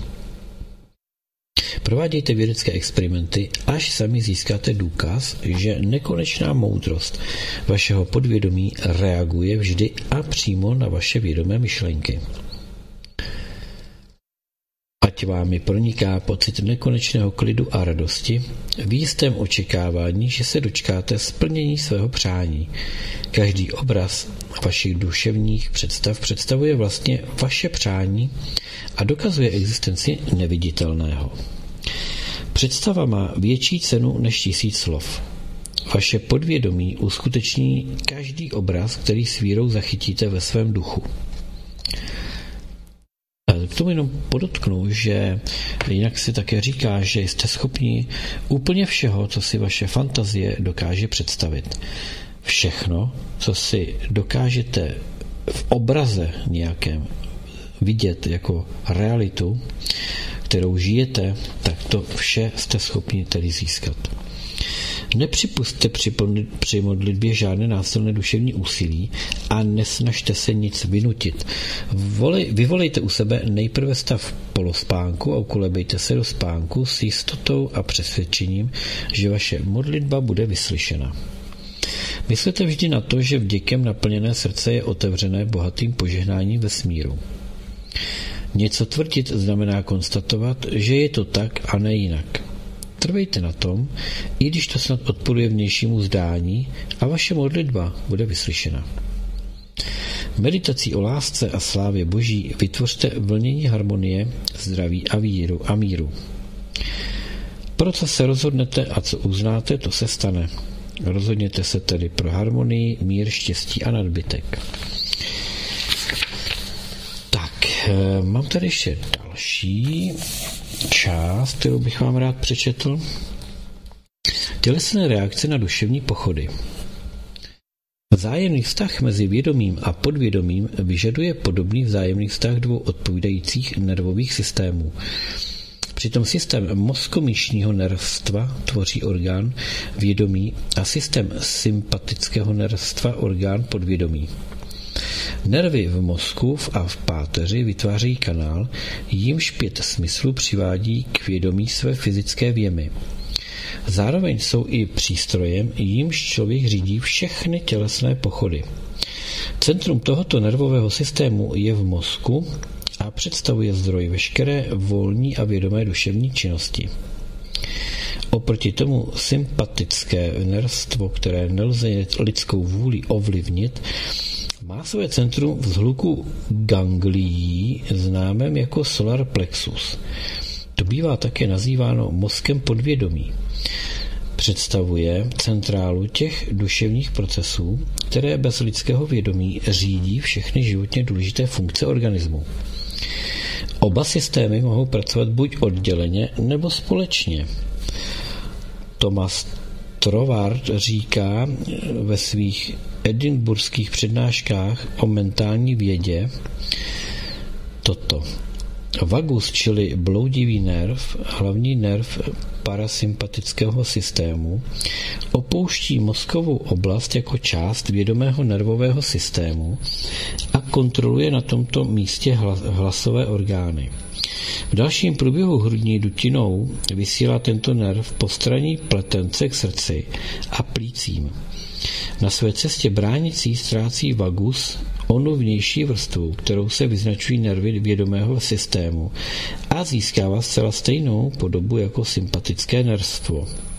Tvoří tedy spojovací článek mezi oběma oblastmi a vytváří fyzickou jednotu člověka. Stejně tak ukazují různé části mozku s rozdílnými vlastnostmi na spojení s vědomými a podvědomými duševními činnostmi. Zhruba řečeno by se dala přední část mozku přiřadit k vědomí a zadní část k podvědomí. Střední část mozku potom zaujímá funkčně určité mezipostavení mezi těmito dvěma oblastmi. Velmi zjednodušeně by bylo možno vysvětlit vzájemný účinek ducha a těla takto. Vědomí zachytí myšlenku, která v mozkomíšním nervovém systému vyvolá odpovídající kmitání. To dá potom podnět, podobnému proudovému impulzu ve vegetativním, to jest autonomním, případně sympatickém nerstvu, jehož prostřednictvím je tato myšlenka předána podvědomí a tím také vlastnímu tvořivému médiu. Takto získávají všechny myšlenky věcnou podobu.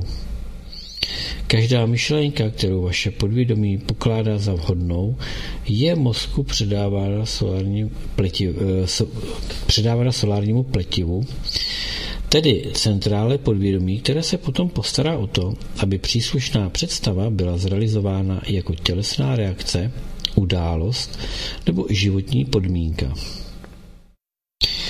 Zvláštní druh inteligence vnímá zájmy těla.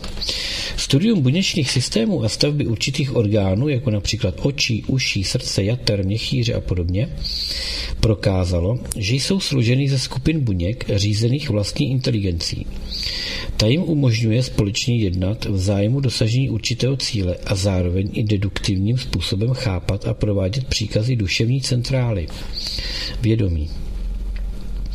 Přesné pozorování jednobuněčných organismů vlastně prokazuje, jak komplikované procesy se odehrávají v lidském těle. I když jednobuněčné organismy nemají orgány, lze na nich přesto rozpoznat určité duševní pochody a reakce, které řídí životně důležité funkce pohybu, metabolismu a vylučování odpadních produktů. Často se tvrdí, že existuje inteligence, která by byla schopna zastávat naprosto dokonale zájmy těla, kdyby jí bylo dovoleno zcela nerušeně vládnout. Tento názor je velmi výstižný. Vlastní problém však spočívá v tom, že vědomí zpracovávající smyslové vnímání stále znovu a znovu rušivě zasahuje a vytváří divokou změť milných názorů, neodůvodněného strachu a nesprávných postojů. Jakmile se potom tyto negativní modely myšlenek a představ zapíší cestou navyklých psychologických a emocionálních reakcí do podvědomí, dochází nutně k tomu, že podvědomí tyto příkazy věrně a detailně provede. Podvědomí působí neustále v zájmu obecného blaha. Subjektivní já, které ve vás přebývá, působí nepřetržitě v zájmu všeobecného blaha.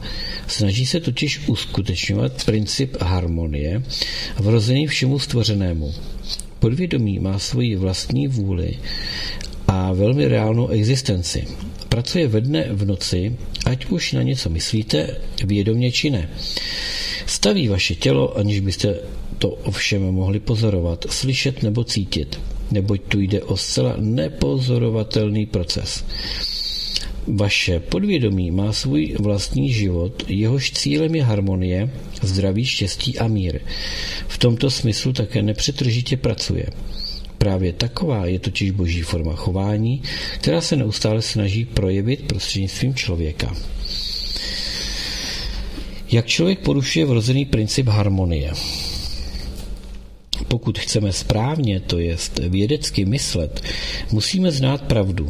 To však neznamená nic jiného, než být v souladu s nekonečnou moudrostí a mocí podvědomí, které vždy slouží životu. Kdo z nevědomosti či umyslně porušuje myšlenkami, slovy nebo činy tuto harmonii, je za to trestán nejrůznějšími formami nesouladu, omezení a utrpení. Věda dokázala, že lidský organismus se během 11 měsíců kompletně obnovuje. Z čistě fyzického hlediska je vám tedy nejvýše 11 měsíců. Proto je to jen vaše vina, když svému stále znovu vznikajícímu tělu naočkováváte úzkostnými, hněvivými, žárlivými a nepřátelskými myšlenkami pořád ty též neprospěšné tendence. Člověk představuje sumu svých myšlenek a představ. Je na vás, abyste se zdržovali všech negativních myšlenek a představ. Temnotou můžete zahnat světlem, chlad teplem, negativní myšlenky lze nejúčinněji vypnout soustředěním na myšlenky pozitivní. Držte se pevně, dobra a zlo zmizí. Tak eh, teď si dovolím trošku nesouhlasit. Ono by to všechno byla pravda, kdyby jsme tu neměli tolik vlivů vnějška, eh, které ať už nepřímo, tedy skrze ovlivňování tady popsaných principů, to znamená ovlivňování skrze to, že eh, nám podsouvají různé formy eh, myšlení, že nám přeprogramovávají naše, naše myšlenková schémata, že nám chemizují potravu a tím nám ten mozek jak si poškozují v tom eh, prvotním způsobu a principu fungování a biorobotizují nás de facto.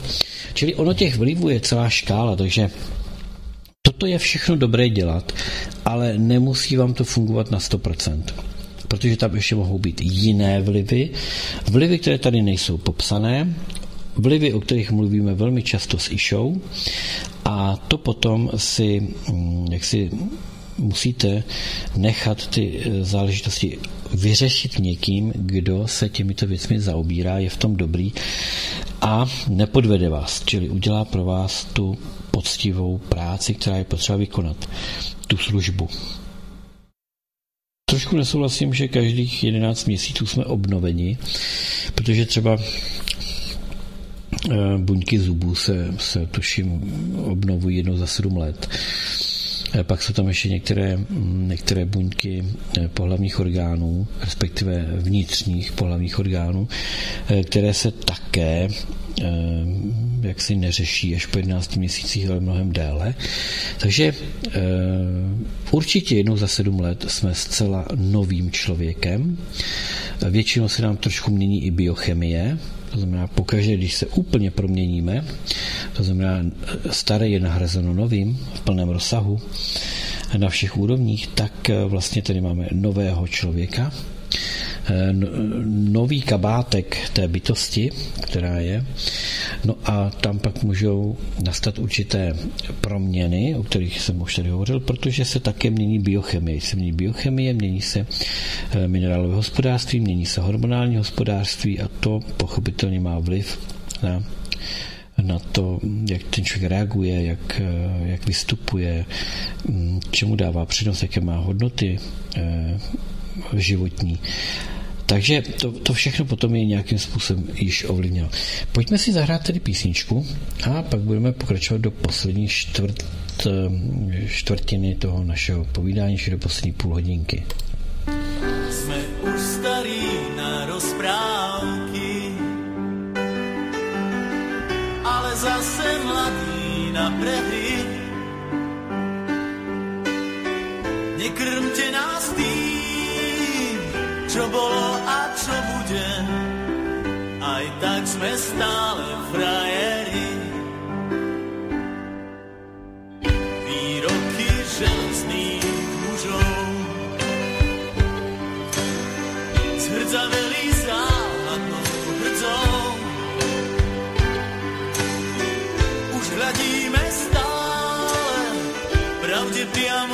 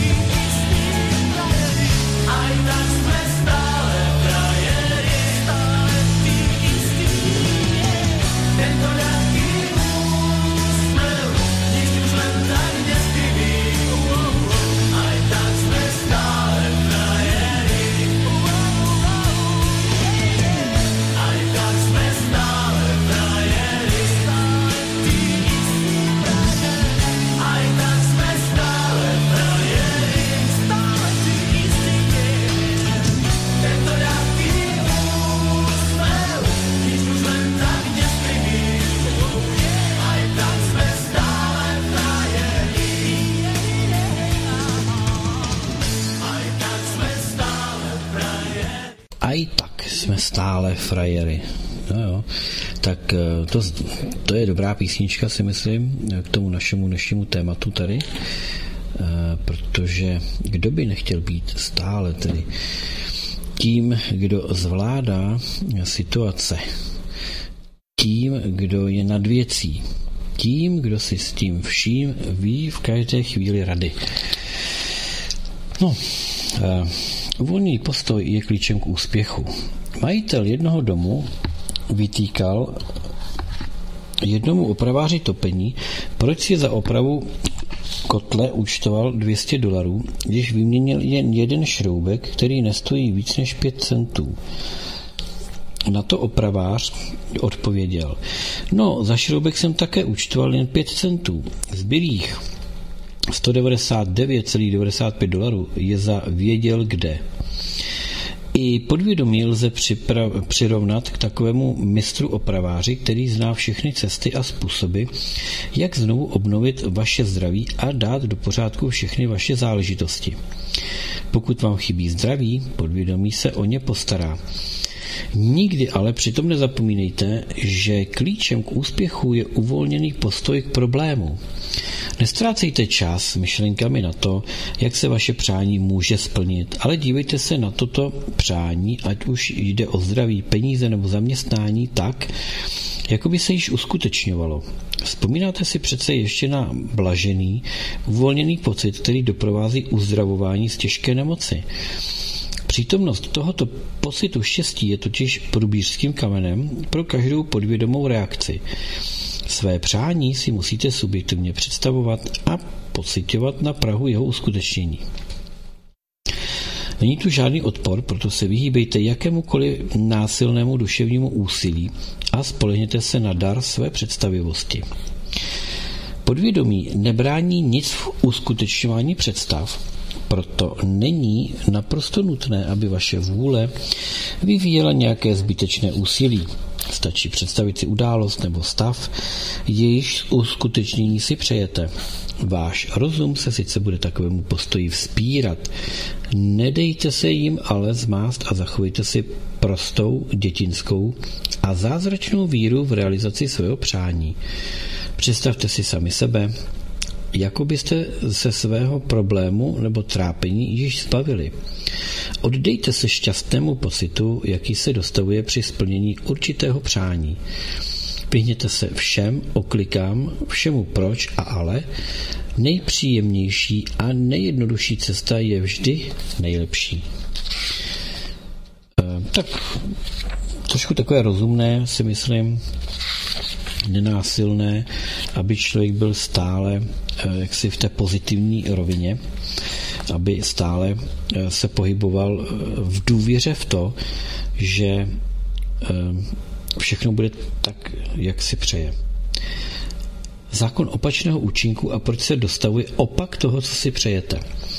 Slavný francouzský psycholog Kue, který asi před 40 roky navštívil Ameriku, definoval zákon opačného účinku takto. Jsou-li vaše přání a obrazy vaší fantazie v rozporu, má právě fantazie silnější účinek.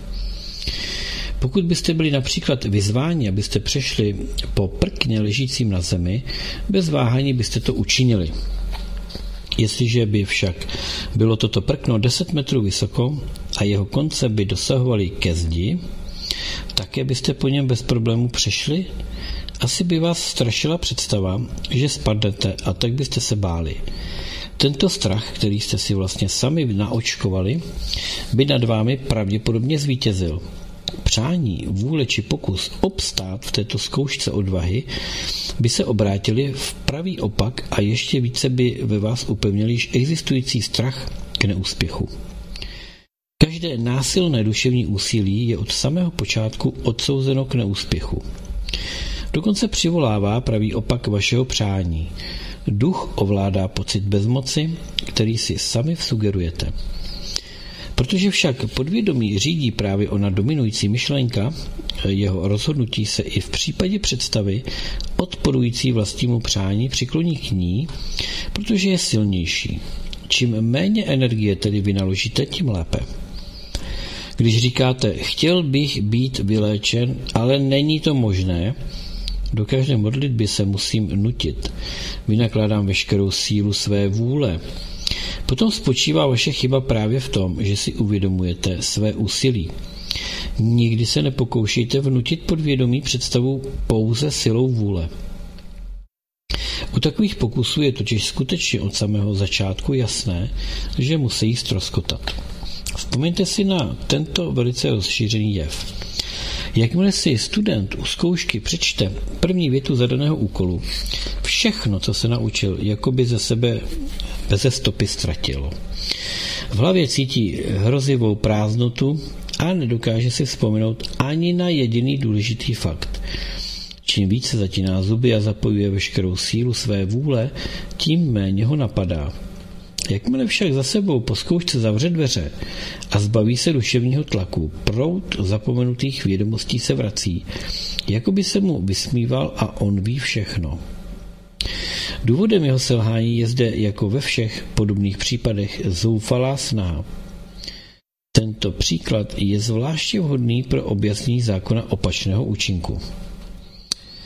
Rozpor mezi přáním a fantazí je třeba odstranit. Kdo se domnívá, že musí použít síly, počítá od samého začátku s odporem. Jakmile se ale člověk soustředí výlučně na zvládnutí problému, pozornost se zcela sama odvrátí od překážek. Nehovoří se tu o ničem jiném než o harmonickém spojení, respektive souladu mezi vším vědomím a podvědomím, když jde o určitou myšlenku, touhu nebo duševní představu. Jakmile neexistuje rozpor mezi vědomím a podvědomím, jakmile jsou zcela zajedno, modlitba je vyslyšena. To, o čem tu hovoříme, lze nazvat také vy a vaše přání, vaše myšlenka a váš pocit. Vaše přání a vaše fantazie. Jakémukoliv konfliktu mezi přáním a fantazí se lze vyhnout, když si navodíte stav jakési, jakéhosi polospánku, kdy je veškeré vědomé úsilí ve velké míře vypnuto. Ve spánku nebo ve stavu tranzu je činnost vědomí nejslabší. Proto jsou pro úspěšné ovlivňování podvědomí nejvhodnější právě okamžiky těsně před usnutím a po probuzení kdy jsou brány podvědomí otevřeny do kořán. V tomto stavu se jinak běžně negativní myšlenky a představy oslabující sílu přání vynořují nejméně často. Jakmile se dokážete přenést silou své fantazie do radostného vzrušení doprovázejícího splnění vašeho přání, postará se podvědomí o jeho uskutečnění. Mnozí lidé řeší všechny problémy a potíže tak, že využívají této vědecky usměrněné fantazie a s jistotou a důvěrou očekávají, že všechno, co se jeví jejich pocitům a představivostí jako reálné, se musí bezpodmínečně uskutečnit. Tady jenom se zastavím. To je právě to obrovské riziko, kdy lidé třeba usínají u puštěné televize. To znamená, že si pustí televizi a oni usínají. Tam se totálně otevřou ty jejich brány, vypnou se všechny ty eh, zabezpečovací ochranné okruhy a eh, to pod, ty podprahovky a to všechno podprahové, i to, co je eh, vysíláno jako negativa a podobně, všechno má přímou otevřenou cestu do vašeho podvědomí. Proto byste neměli usínat u televize, takhle, usnout si můžete, když chcete, ale nepouštějte si k tomu televizi, tak jsem to myslel. Čili e, usínejte přirozeně, bez nějaké televize. Pokud jste vyladění a v harmonii, tak si lehnete a usnete během pár vteřin. E, nepotřebujete k tomu vůbec nic, nepotřebujete uspávat do televizi. Uh, uspějte se zkrátka dobře tím, že si usmyslíte, že teď jste si lehli a tak se budete oddávat slastnému spánku. Případ jedné mé známé jasně ukazuje, jak lze překonat rozpor mezi přáním a představou. Tato žena toužila po smírném urovnání právního sporu, fantazie jí však vytrvale malovala představy neúspěchu, ztráty, bankrotu a chudoby. Šlo o zamotaný právní problém, jehož řešení se stále více a více protahovalo a konec byl v nedohlednu. Na moji radu si vždy večer před spaním navodila stav tranzu a snažila se co nejintenzivněji pocitovat radost a ulehčení, jaké by jistě prožívala, kdyby proces dobře dopadl. Věděla, že její představa musí být v souladu s přáním srdce. Vždy před usnutím se viděla ve vzrušeném rozhovoru se svým právníkem. Kladla mu otázky, na které on odpovídal.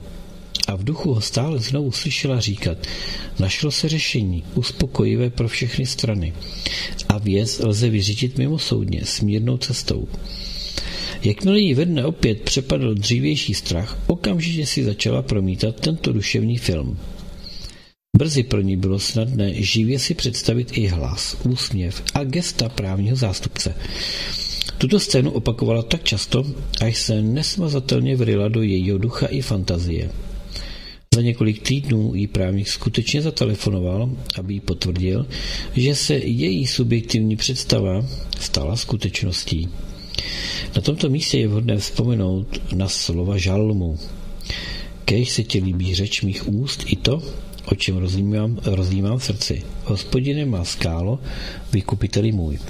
Tak ehm, to, toto aplikování pochopitelně eh, Bible a různých těchto věcí eh, na realitu eh, je sice klasická metoda, jak utvrzovat lidi v tom, že Bible je něco, co by mělo být součástí jejich života.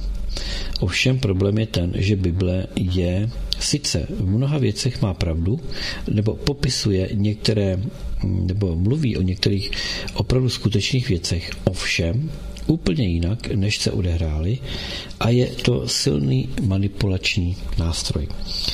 Zhrnutí. Každé nadměrné úsilí vůle je důsledkem strachu a ten stojí v cestě úspěšnému řešení problému. Nic si násilně nevynucujte.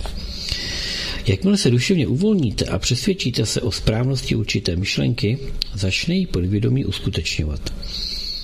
Věci promýšlejte a plánujte bez ohledu na to, jaké metody se v podobných případech pro jejich realizaci obvykle používají. Nezapomínejte nikdy, vždy existuje odpověď, vždy existuje řešení pro každý problém. Nezabývejte se nikdy příliš tím, zda vaše srdce správně bije, zda plíce dost hluboce dýchají, nebo zda jiné organické funkce probíhají normálně. Spolehejte se výhradně na své podvědomí a sami si zvěstujte radostné poselství, že ve vás působí boží vůle. Kdo se cítí zdrav, bude zdrav. Kdo se cítí bohatý, bude bohatý. Jak se cítíte vy? Fantazie je váš nejsilnější trumf. Představujte si jen krásné a dobré věci.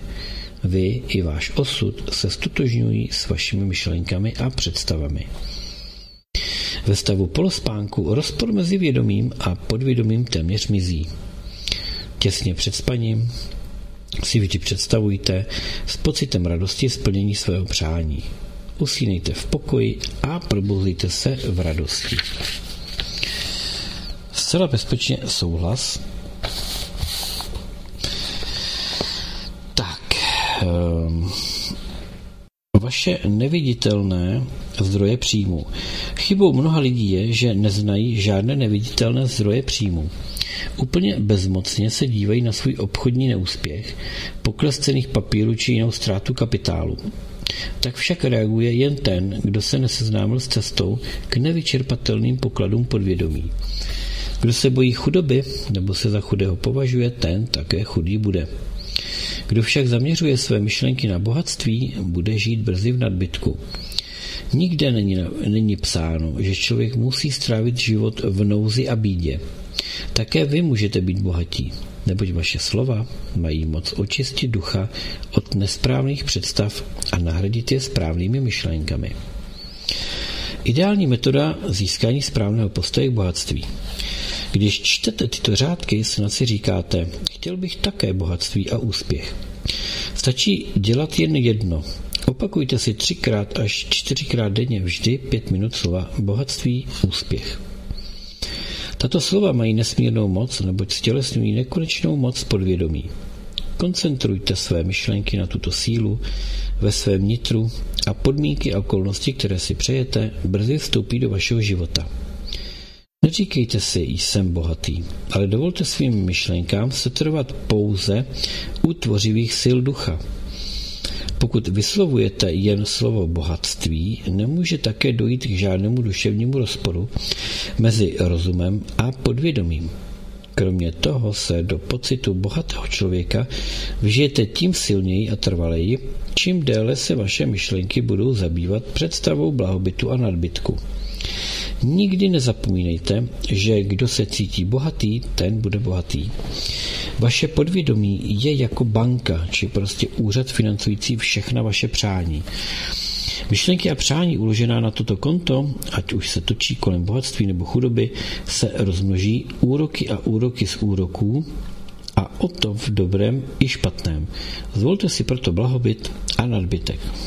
Proč člověku nepomůže tvrzení, že je bohatý? V posledních 35 letech jsem hovořil s mnoha lidmi, kteří si stěžovali. Týdny a měsíce jsem si říkal, jsem bohatý a žiju v blahobytu. A nic se nestalo. Brzy jsem zjistil, že při slovech jsem bohatý, žiju v blahobytu, vnitřně cítili, že ve skutečnosti jen obelhávají sama sebe. Jeden muž mi říkal, do omrzení jsem si opakoval, že jsem bohatý a zámožný. Zatím se moje situace ještě zhoršila. Věděl jsem, ale že tohle tvrzení prostě neodpovídá skutečnosti. Za stejného důvodu ale také podvědomí odmítalo obsah jeho slov a stal se pravý opak toho, co tento člověk navenek tvrdil. Konstatování tohoto druhu se mohou stát skutečností jen tehdy, když vyjádřená myšlenka má zcela jasný obrys a když není v podvědomí vyvolán odpor. Životní okolnosti muže, o němž jsme hovořili výše, se zhoršily jen proto, že když mluvil o bohatství, myslel v podstatě stále na chudobu. Do podvědomí se totiž vrýjí vaše skutečné myšlenky a pocity a ne pouhá prázdná slova a tvrzení bez jakékoliv víry. Podvědomí se řídí výlučně tou ideou, která převládá ve vaší představě. Eh, jak se vyhnout vnitřnímu sporu? Následující metoda je ideální především pro ty, kteří se snadno dostávají do vnitřního konfliktu. Formulujte si zvláště před spadním toto tvrzení. Ve dne v noci se mi dostává pomoci v každém ohledu. Toto konstatování neprobudí žádný rozpor, protože neodporuje vašemu podvědomému přesvědčení o nedostatku prostředků. Jednomu obchodníkovi jehož obrat klesl, takže se dostal do hrozivé finanční situace, jsem poradil, aby se klidně posadil do kanceláře a stále znovu si opakoval. Moje obchodní úspěchy den ze dne rostou. Tímto způsobem se mu podařilo zajistit si pomoc, vědomí a podvědomí, mezi nimiž už nebyl žádný rozpor. Výsledek potom na sebe nenechal dlouho čekat. Nepodepisujte žádné šeky Bianco. Když vyslovujete slova, to nebude nikdy stačit. V současné době jsem na tom finančně bledě, hypotéka je příliš veliká, o ten dům můžu přijdu, mohu přijít, podepisujete tím vlastně šeky Bianco. Také když na budoucnost pouze se strachem myslíte, podpisujete tak šek neznámé výše a přivoláváte neštěstí. Podvědomí totiž považuje vaše obavy a negativní tvrzení omylem za rozkaz a začne požadované překážky, zdržení, omezení a nevýhody realizovat. Vaše podvědomí platí úroky a úroky z úroku. Kdo se cítí bohatý, ještě více zbohatne. Kdo se cítí chudý, tomu bude odebráno i to málo, které má. Vaše podvědomí rozšiřuje a rozmnožuje všechno, co mu svěříte. Každý den hned po probuzení si vybavte myšlenky související s pokrokem, úspěchem, bohatstvím a mírem. Ať vaše fantazie chvilku se trvá u těchto představ.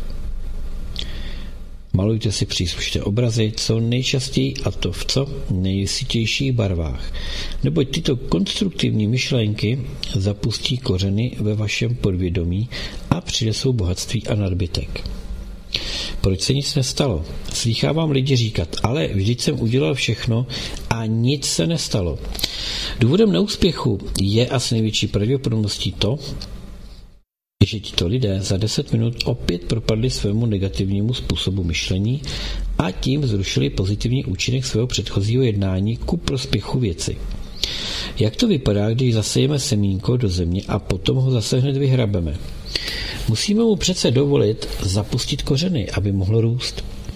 Kdybyste chtěli třeba říci peníze na příští splátku, nedám nikdy dohromady.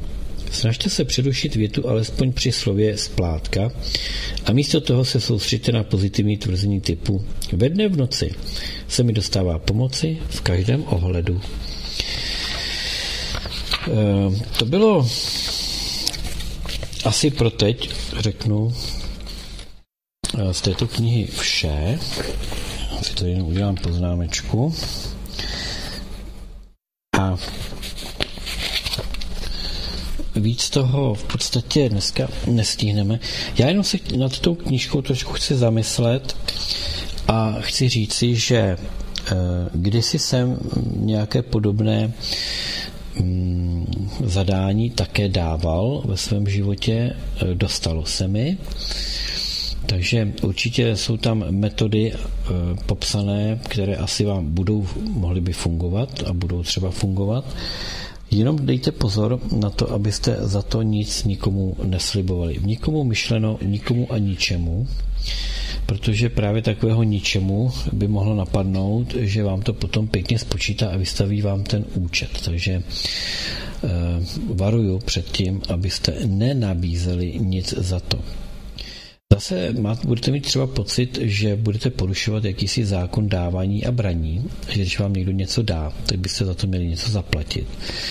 Tady je potřeba upozornit na to, že pokud nežijete v hojnosti, čili v dostatečnosti, tak bych to řekl, protože lidé za hojnost považují kde co, takže pokud nežijete v dostatečnosti, pokud nežijete ve zdraví a pokud nežijete tak, jak si myslíte, že by se eh, důstojně žít mělo, eh, tak eh, to není výsledek, tak to není výsledek jakoby hm, toho, že to takhle je, ale to vám někdo něco vzal. To znamená, pokud požádáte, aby vám bylo navráceno, tak za to nic nemusíte navrhovat. Protože na začátku té knihy bylo přece jasně napsáno, že eh, chudoba není přirozená, že nemoc je stav, eh, který už svým nemoc znamená, že nemohu se ubránit tomu, že mi někdo to zdraví odebral.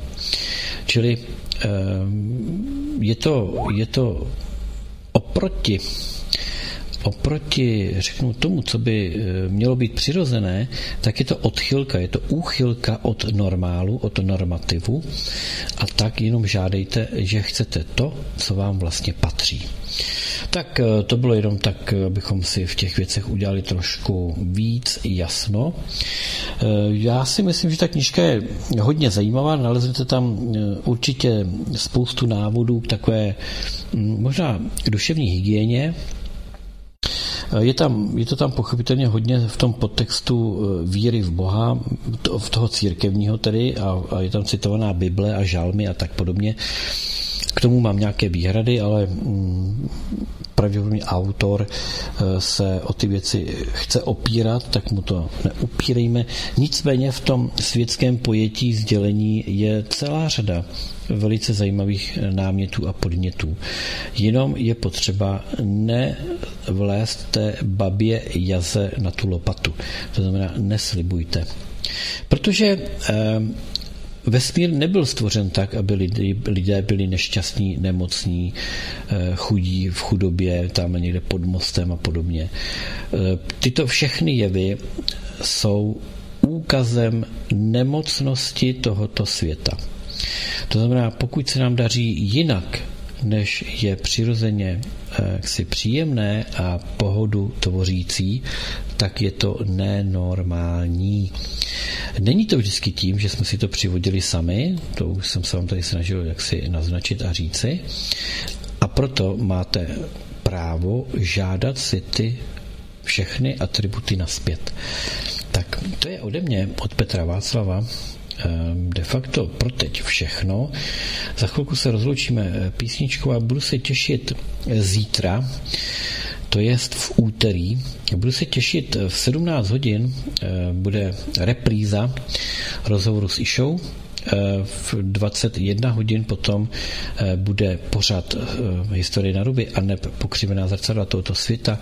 To bude s mým hostem Janíkem, E, obojí odvysílá mm, někdo z mých kolegů, protože já se budu přesouvat, budu na cestě na dovolenou, takže e, budu cestovat a toto jsme pro vás s Janíkem předtočili, tak abyste si to mohli užít.